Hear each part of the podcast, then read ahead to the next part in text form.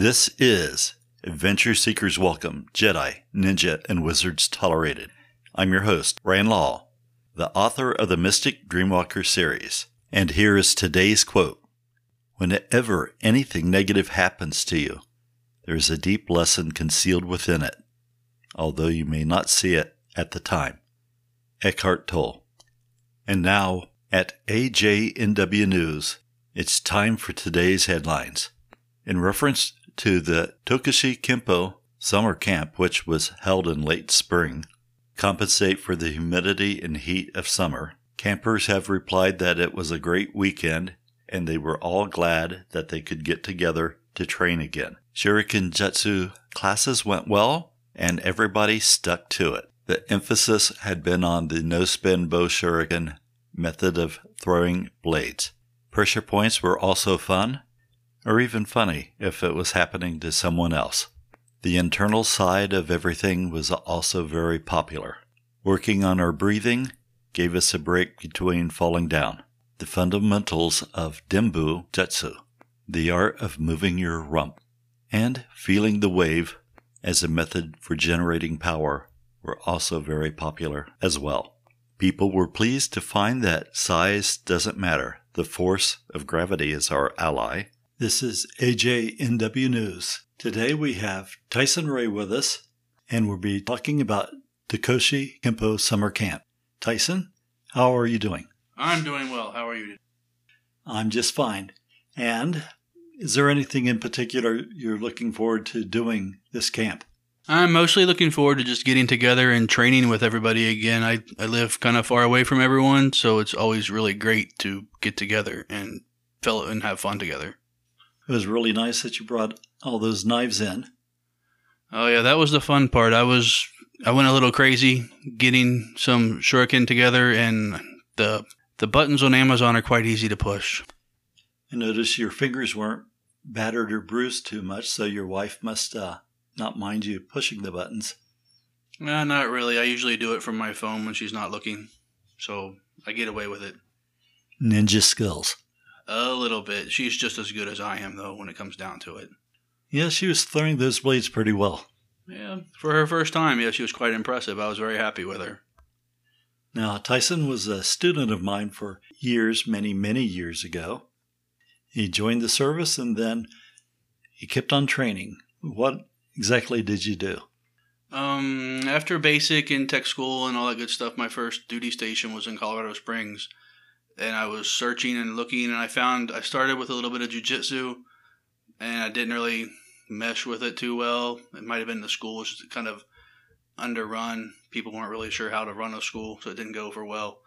And then I reached back to my to Randy here, and then through him and Tom Manson, they hooked me up with a pretty high ranking judoka.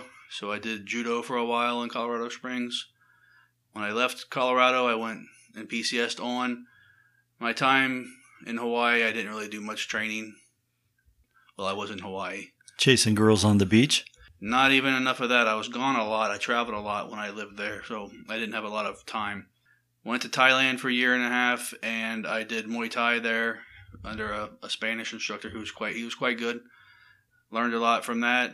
Then when I left Thailand, we came back to the states, or I came back to the states, and that's when I got married. I did a little bit of Aikido in Texas, and then I started teaching for those guys.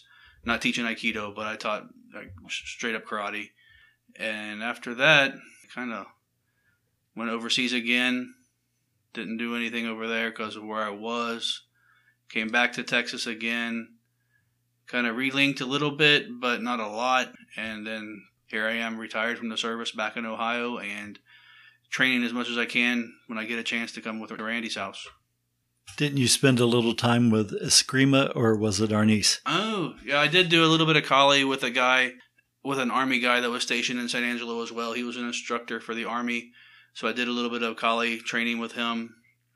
We also, a group of us from the dojo that I taught at, was linked up to the base a bit, and we also did some women's self defense classes for first term airmen that came in, from basic training to kind of keep them aware. It was part of the SARC and SAPR program at the time at Goodfellow. For all of us non military types, could you tell us what the SARC program was? SARC is a sexual assault response coordinator. There, it's a position on bases that are usually that are manned, and they're the they run the program, the SAPR program, Sexual Assault Prevent Response Prevention.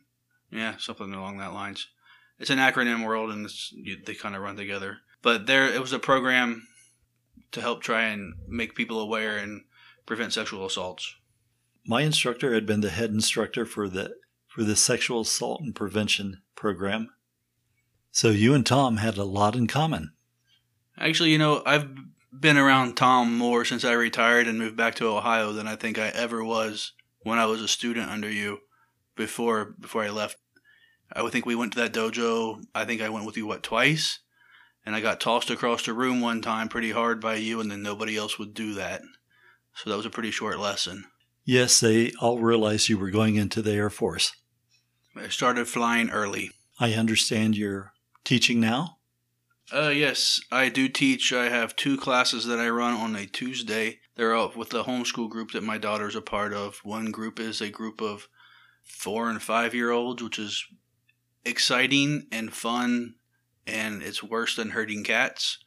And the next group is my daughter's age. They run from, I think, about 8 to 11 and they are doing great. They listen well, they're very excited, and they train hard. Or at least it would seem so after doing the cat herding. Oh, yes. After the cat herding, anything is easy. Now, I understand you have a certain type of discipline called crisscross applesauce. Oh, that's not so much of a discipline. It's like uh, for the little guys, when they're done with their technique and they want to sit down, I either put them in seiza or crisscross applesauce, which anybody that has kids knows that's just cross legged. If they're really misbehaving, then they have learned the wonderful benefits of the horse stance, how to properly execute it and stand. And I have left those little guys in that for at least a minute at times until they know what to do and they quit misbehaving. Well, most kung fu instructors I know like to start off with five minutes. Uh, five minutes is a bit too much. I only get about 30 minutes tops with the little guys, so I'd rather teach them. And there's nothing more there's nothing better for me to see than when they, something finally clicks with them and they get the technique or they learn how to fall right. I recently had one of my students. He fell down in a parking lot and he was so impressed with himself that he fell into a side fall that he just got up and was screaming, I fell into a side fall. I fell into a side fall. And he was so proud of himself. So that's that stuff makes it worth it. Yes. And when I was saying five minutes, usually that was for adult and teenage students. Ironically enough, I haven't had to put my teen my my older kids into a horse stance yet. They know what it is. I've taught them what it is. I told them mainly why I use it, and none of them have gotten to the point where I've had to put them into it. But that's a good thing. It's an excellent thing. Are you doing any stick work with the children? With the oldest group, I do do just a little bit of stick work, a little bit of two counts, and a little bit into a th- small three count. So you're doing single stick or double stick? Um, with a I do double sticks and single sticks with a two count with the with the oldest group, and with my daughter who she's been training with me longer, I do a a double stick three count. That's a pretty basic one, but are you doing the walks as well? Uh, yes, I teach the walks to both the, the toddler, I guess I call them toddlers, and I teach it to the older kids. They do much better. But with the toddlers, I've learned I've had to to go to like a my little guy had my littlest child has a jump pit like with those little plastic balls. So I take a red one, a green one, a yellow one, and a blue one, and I put them at the four corners for each of the kids, the little kids. And I have them, when I do the walks with them, I call step to the blue ball, step back to the center, step to the red ball, step back to the center to get them moving properly. And it turns out that was the best idea I've had so far to do, to teach them to walk the X's and to do the turns. Because I used to try and put a little X on the ground and they would take short, tiny steps because they didn't think they could step off the X or they would or I made longer X's and they tried to jump too far. But this I make it one stride out for each of them and it really seems to work well for them. Well, I can see where you got the herding cats part. Yes. You have no idea. What other kind of drills are you teaching? Right now, since they're only the littlest group, I haven't even promoted out of 10th kyu, so it's still, we're working the basics, the rolls and the falls and the and some blocks. With the older girls, they've all tested to their ninth kyu, so we're working on really the core of the art. And I've told them this before. I was like, this is where you're going to learn like 90% of what we're going to do. The rest of the time is all going to be you perfecting at getting it down, getting it ingrained in your in your brain so it comes as second nature where you don't have to think as hard. Well, that's true in any art. Simplicity is the ultimate perfection. Jordan has always been impressed with one skill that he's learned in iron palm will turn up in his throws and then it will turn up in his shuriken jutsu. The skills repeat themselves even in seemingly unrelated skills. How is your iron palm training going? Not as progressed as I would like it to be. I find that with my daughter and then having our two year old son Lucas in the house, I don't get as much time to myself to train that I would like. And I know that's partially because they're excited to see me when I get home and I'm excited to see them. But also because I fully realize that I have really poor time management skills currently and I'm just working on refining my own training for myself and figuring out how to get as much in as I can with the limited amount of time that I feel like I get most of the time. Well, I know that you had an instructor that used to say that it wasn't how much you did, but how often you practice. A little bit in between commercials or washing dishes. That is 100% accurate. Well, it's getting close to class time. I'm very excited about that. I'm excited to get going and let's go see what we can do. And now it's time for a Q&A with Sensei. While size is a factor in some things, it's not the end all be all. How can a person change from being a hard stylist and become softer? Sensei's reply is as we age, becoming softer is something we can all still improve on.